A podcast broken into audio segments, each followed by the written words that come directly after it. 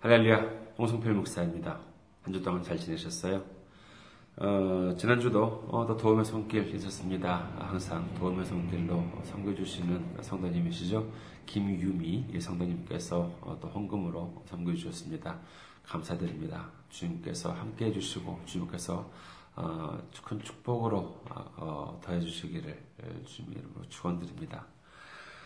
오늘 함께 은혜 나누실 말씀 보도록 하겠습니다. 오늘 함께 은혜 나누실 말씀 여호수아 14장 12절에서 14절 말씀입니다. 구약성경 여호수아 14장 12절에서 14절 말씀입니다. 제가 읽어드리겠습니다. 그날에 여호와께서 말씀하신 이 산지를 지금 내게 주소서. 당신도 그날에 들으셨거니와 그곳에는 안악 사람이 있고 그 성읍들은 크고 견고할지라도 여호와께서 나와 함께 하시면 내가 여호와께서 말씀하신 대로 그들을 쫓아내리이다 하니 여호수아가 여분네의 아들 갈렙을 위하여 축복하고 헤브론을 그에게 주어 기업을 삼게 하매 헤브론이 그니스 사람 여분네의 아들 갈렙의 기업이 되어 오늘까지 이르렀으니 이는 그가 이스라엘의 하나님 여호와를 온전히 쫓았습니다.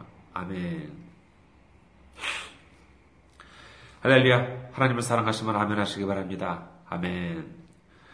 네, 오늘 저는 여러분과 함께 응답을 받는 지름길이라는 제목으로 은혜를 나누고자 합니다.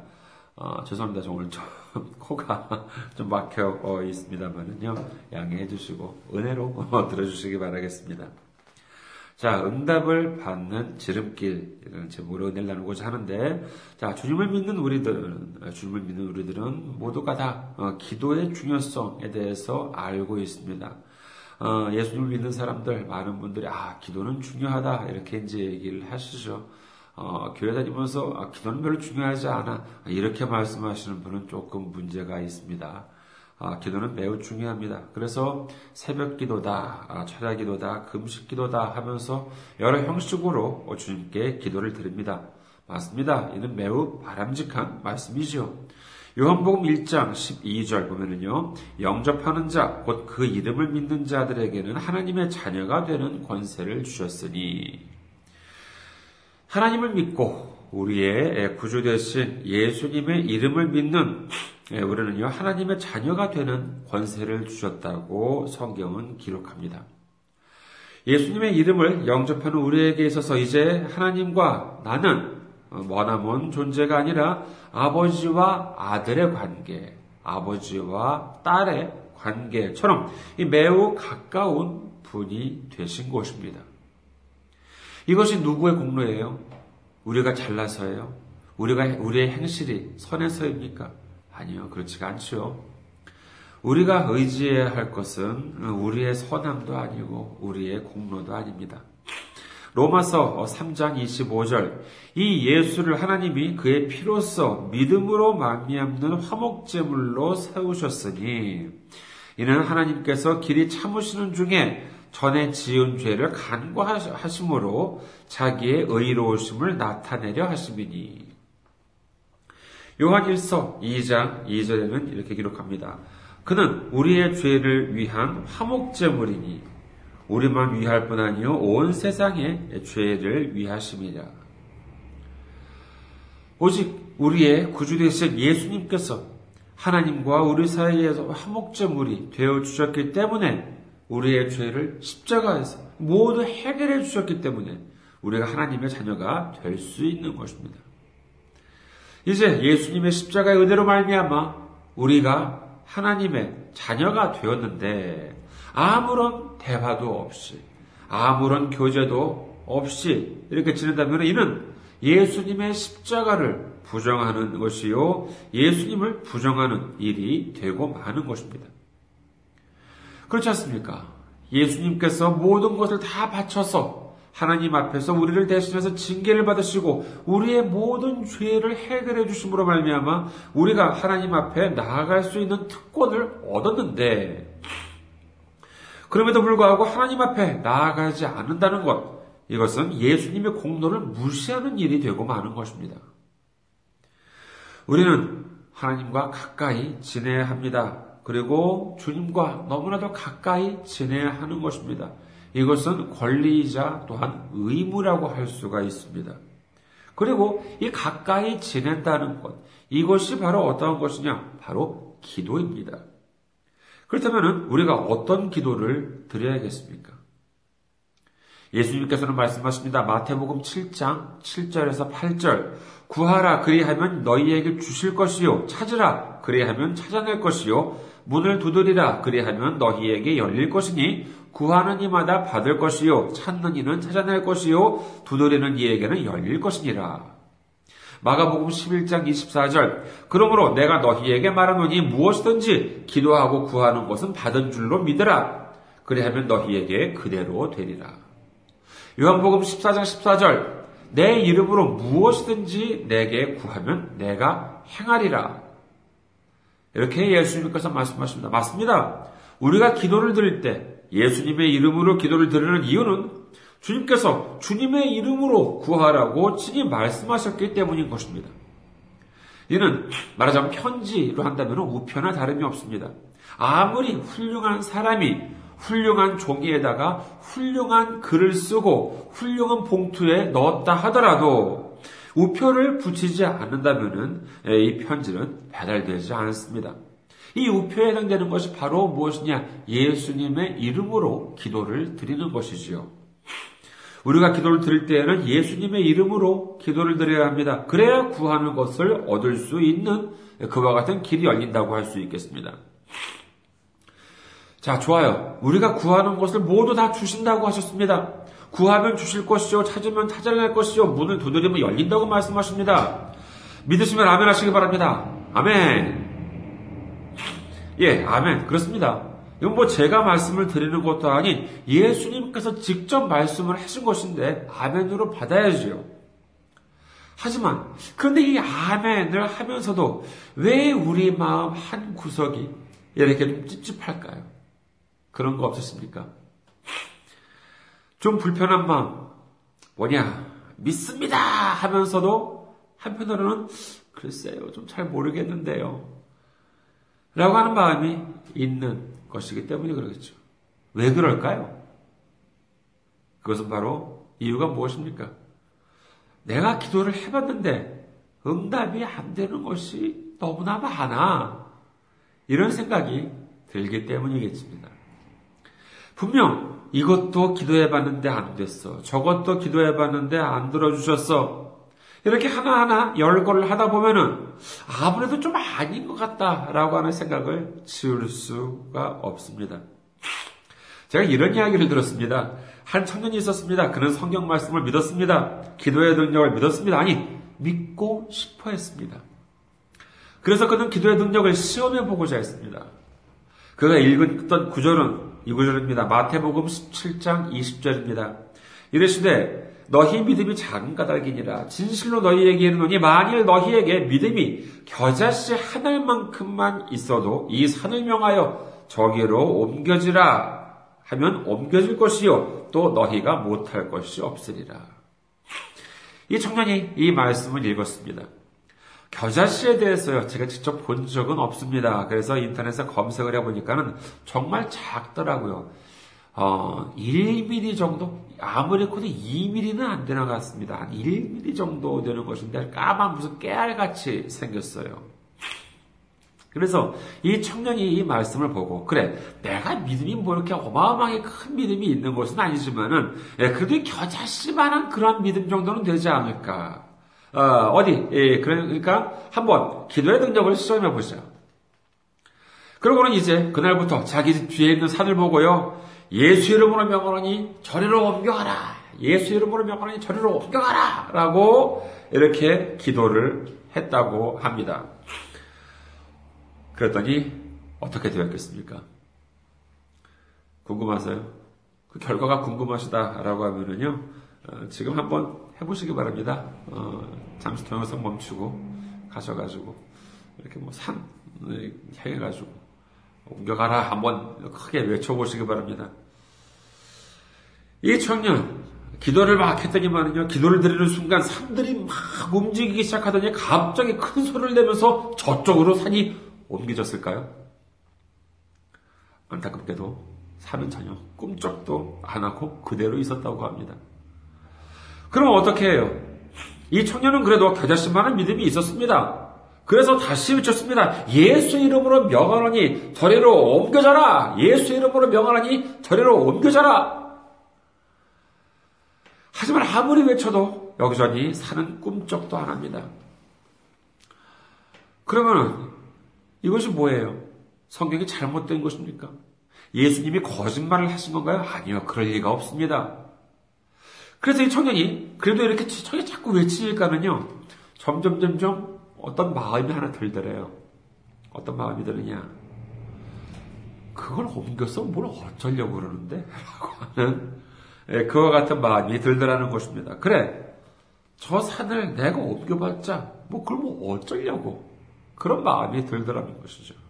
우리가 기도를 합니다.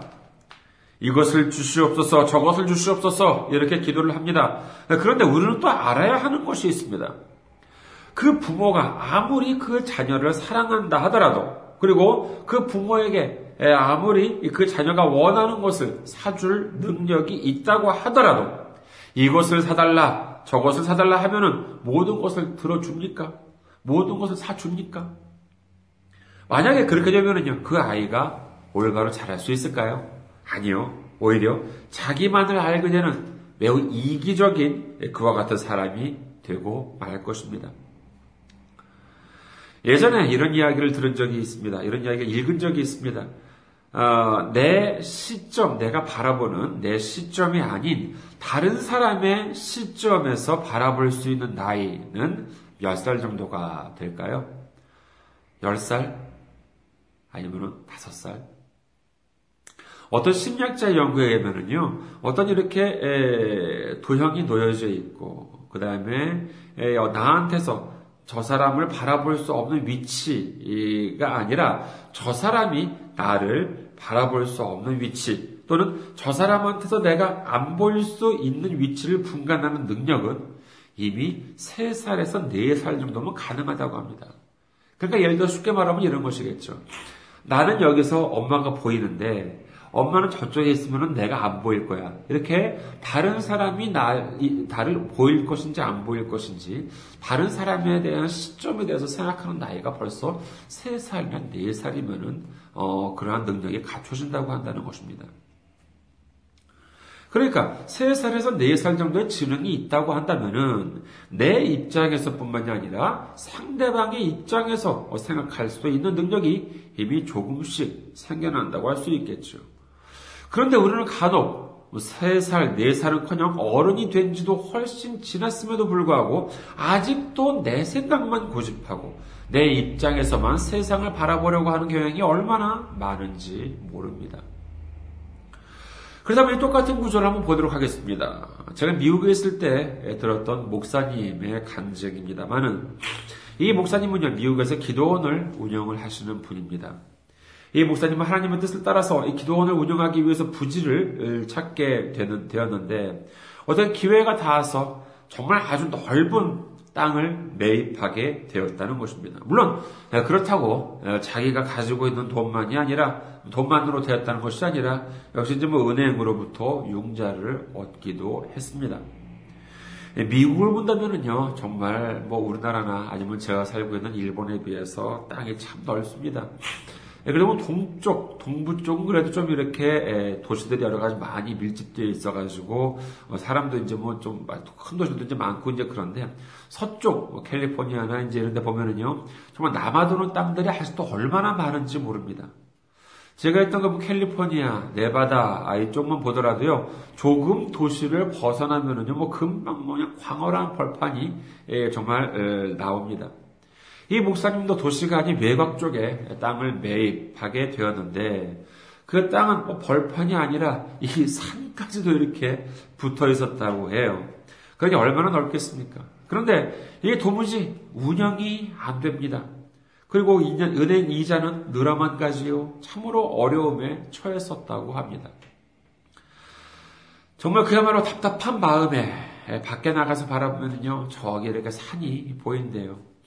그래서 아 정말 저 산이라도 좀 팔아버렸으면 좋겠다 이렇게 생각했습니다만은 거기는 무슨 평지도 아니고 아니 평지 땅도 남아도는데 누가 산을 사겠습니까?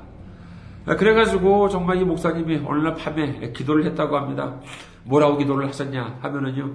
이 산이 좀 어디론가 좀 옮겨져서 평지가 되었으면 좋겠다. 아, 평지가 돼도 정말 이렇게 팔릴까 말까인데, 이게 산인데 이게 누가 사겠냐는 것이에요. 그래가지고 정말 성경 말씀대로 예수 이름으로 명하노니 이 산아 저리로 옮겨져라 이렇게 열심히 기도를 하셨다고 합니다. 밤새도록 기도를 하시고요. 아주 열심히 기도를 하고 다음날 아침에 밖에 나가서 이 산을 바라보았다고 합니다. 그랬더니 이 산이 어떻게 되었을까요? 예, 여전히 거기 그대로 있었다고 합니다. 그래서 어떻게 해요? 다시 기도를 했습니다. 예수 이름으로 명하노니 저리로 옮겨져라. 예수 이름으로 명하노니 저리로 옮겨져라. 하지만 아무리 기도를 하더라도 그 산이 역시 꿈쩍도 안 하더랍니다.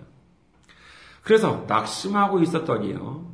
어느 날 한 양복을 입은 나이든 점잖게 생긴 미국 신사가 여기 미국이니까는요. 미국 신사가 젊은 사람 하나 데리고 찾아왔더래요. 그래서 하는 말이 내가 탄광 산업을 사, 사업을 하는 사람인데 그래서 여기저기 조사를 이렇게 해봤는데 당신이 가지고 있는 저 산에서 대단히 희귀한 광물이 나온다는 사실을 알게 됐다. 그러면서 하는 말이 저 산을 나한테 팔아라 라고 한다는 것입니다. 뭐 가격은 뭐, 막 부르는 대로 주겠다. 뭐 이렇게까지 얘기하는 것이에요. 그래서 결국 팔게 되었다는 것이죠. 그 판 가격이 얼마냐라고 하면은요, 평지를, 그 땅이, 그 산이 평지였다면 팔렸을 가격보다도 훨씬 더 높은 가격에 이 산이 팔렸다는 것입니다. 참 놀라운 일이지요. 그래서 이 목사님이 어떻게 하셨겠어요? 아, 어, 좋다. 그래가지고 계약을 이렇게 하고 팔았습니다. 그러니까 이제 돈도 들어오가니까 경제적인 여유가 아, 생겼겠지요. 네, 그래서 그 돈으로 은행빚도 갚고 그 다음에 기도원 시설도 갖추고 이제 그랬다고 합니다. 이것만으로도 참 놀라운 어, 일입니다만은 더 놀라운 일이 벌어집니다. 몇 개월 후에 다시 그 탄광회사 사장이 또 어, 찾아왔다고 해요.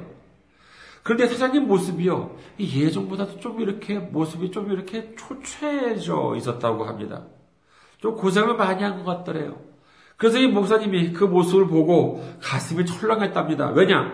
아이고, 이거 계약을 이거 취소하자 그러면 이거 어떡하나? 돈을 다시 내놓으라고 그러면 이거 어떡할까? 이렇게 해가지고 무척이나 불안해했다고 합니다. 그런데 이 탄광 회사 사장님이 하는 말을 들어보니까는요, 이렇게 얘기를 하더래요. 내가 분명히 철저하게 연구도 하고 조사도 하고 해서 당신한테 그 산을 샀는데 그 다음에 아무리 땅을 파봐도 이상의 그 희귀 물질이 더 이상 안 나오더라는 것입니다. 그리고 그것만이 아니라 이 당신한테 이 산을 산 다음에 부터 자신한테 너무나도 안 좋은 일이 그렇게 많이 일어나더래요.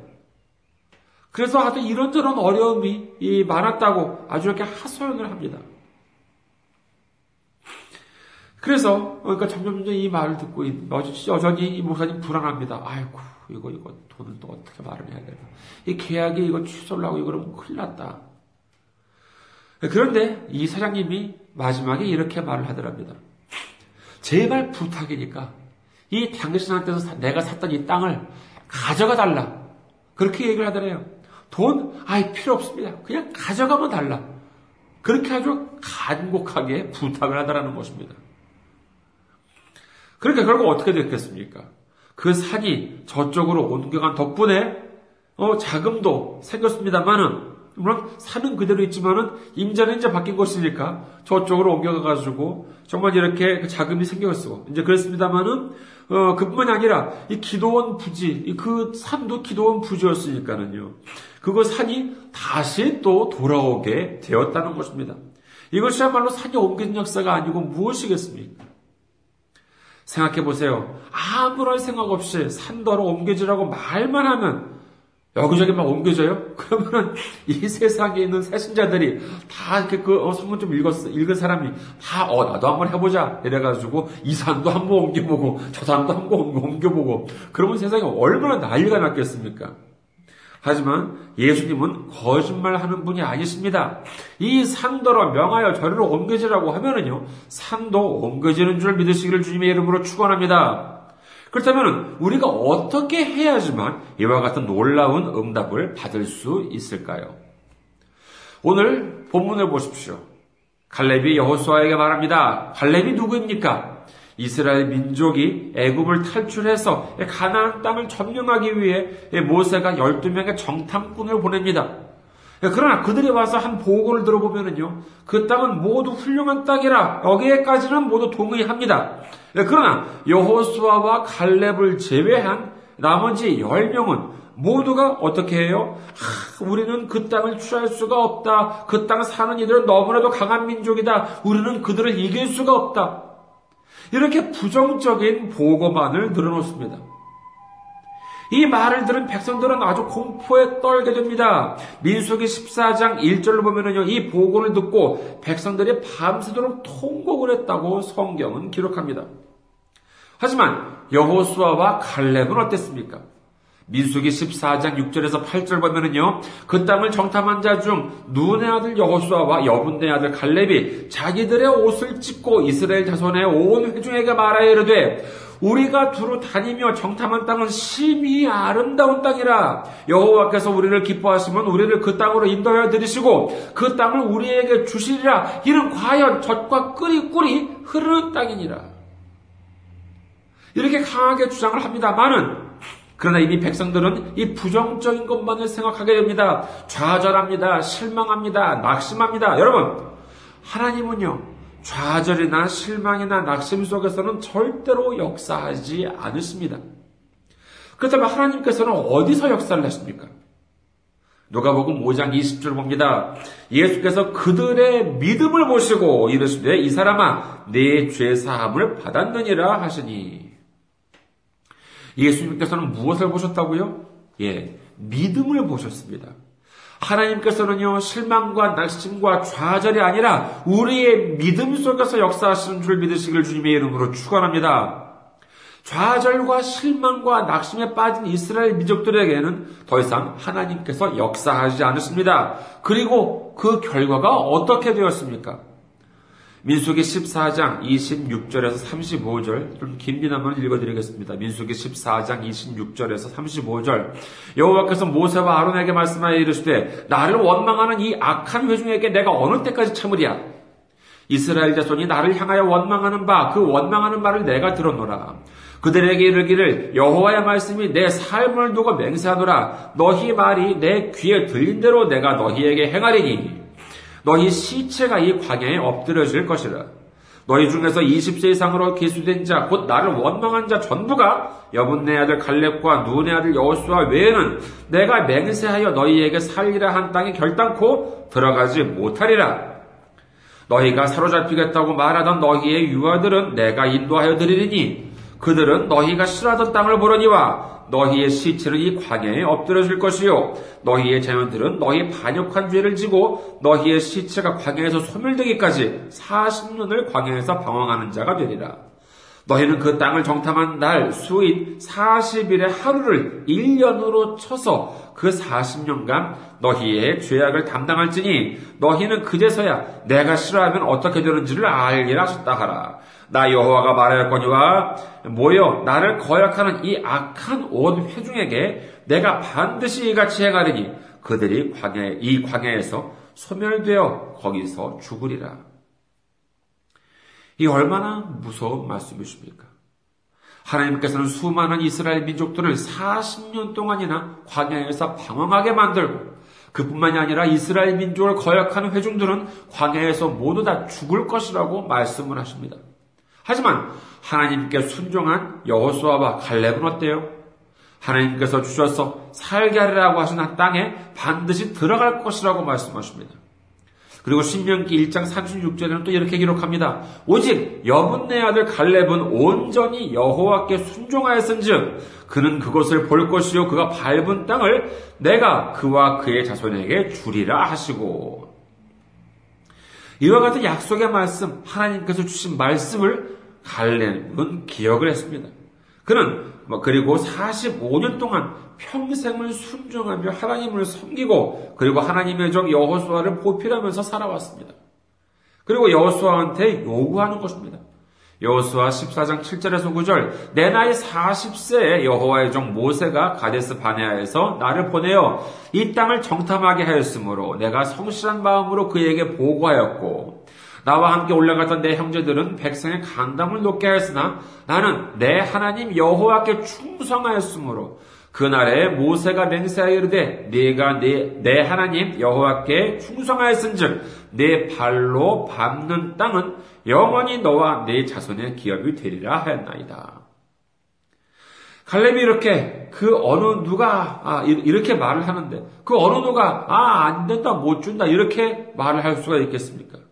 그래서 그 결론이 오늘 말씀 중 여호수아 14장 13절에서 14절 여호수아가 여분네 아들 칼렙을 위하여 축복하고 헤브론을 그에게 주어 기업을 삼게 하매 헤브론이 그니스 사람 여분네 아들 칼렙의 기업이 되어 오늘까지 이르렀으니 이는 그가 이스라엘의 하나님 여호와를 온전히 쫓았습니다.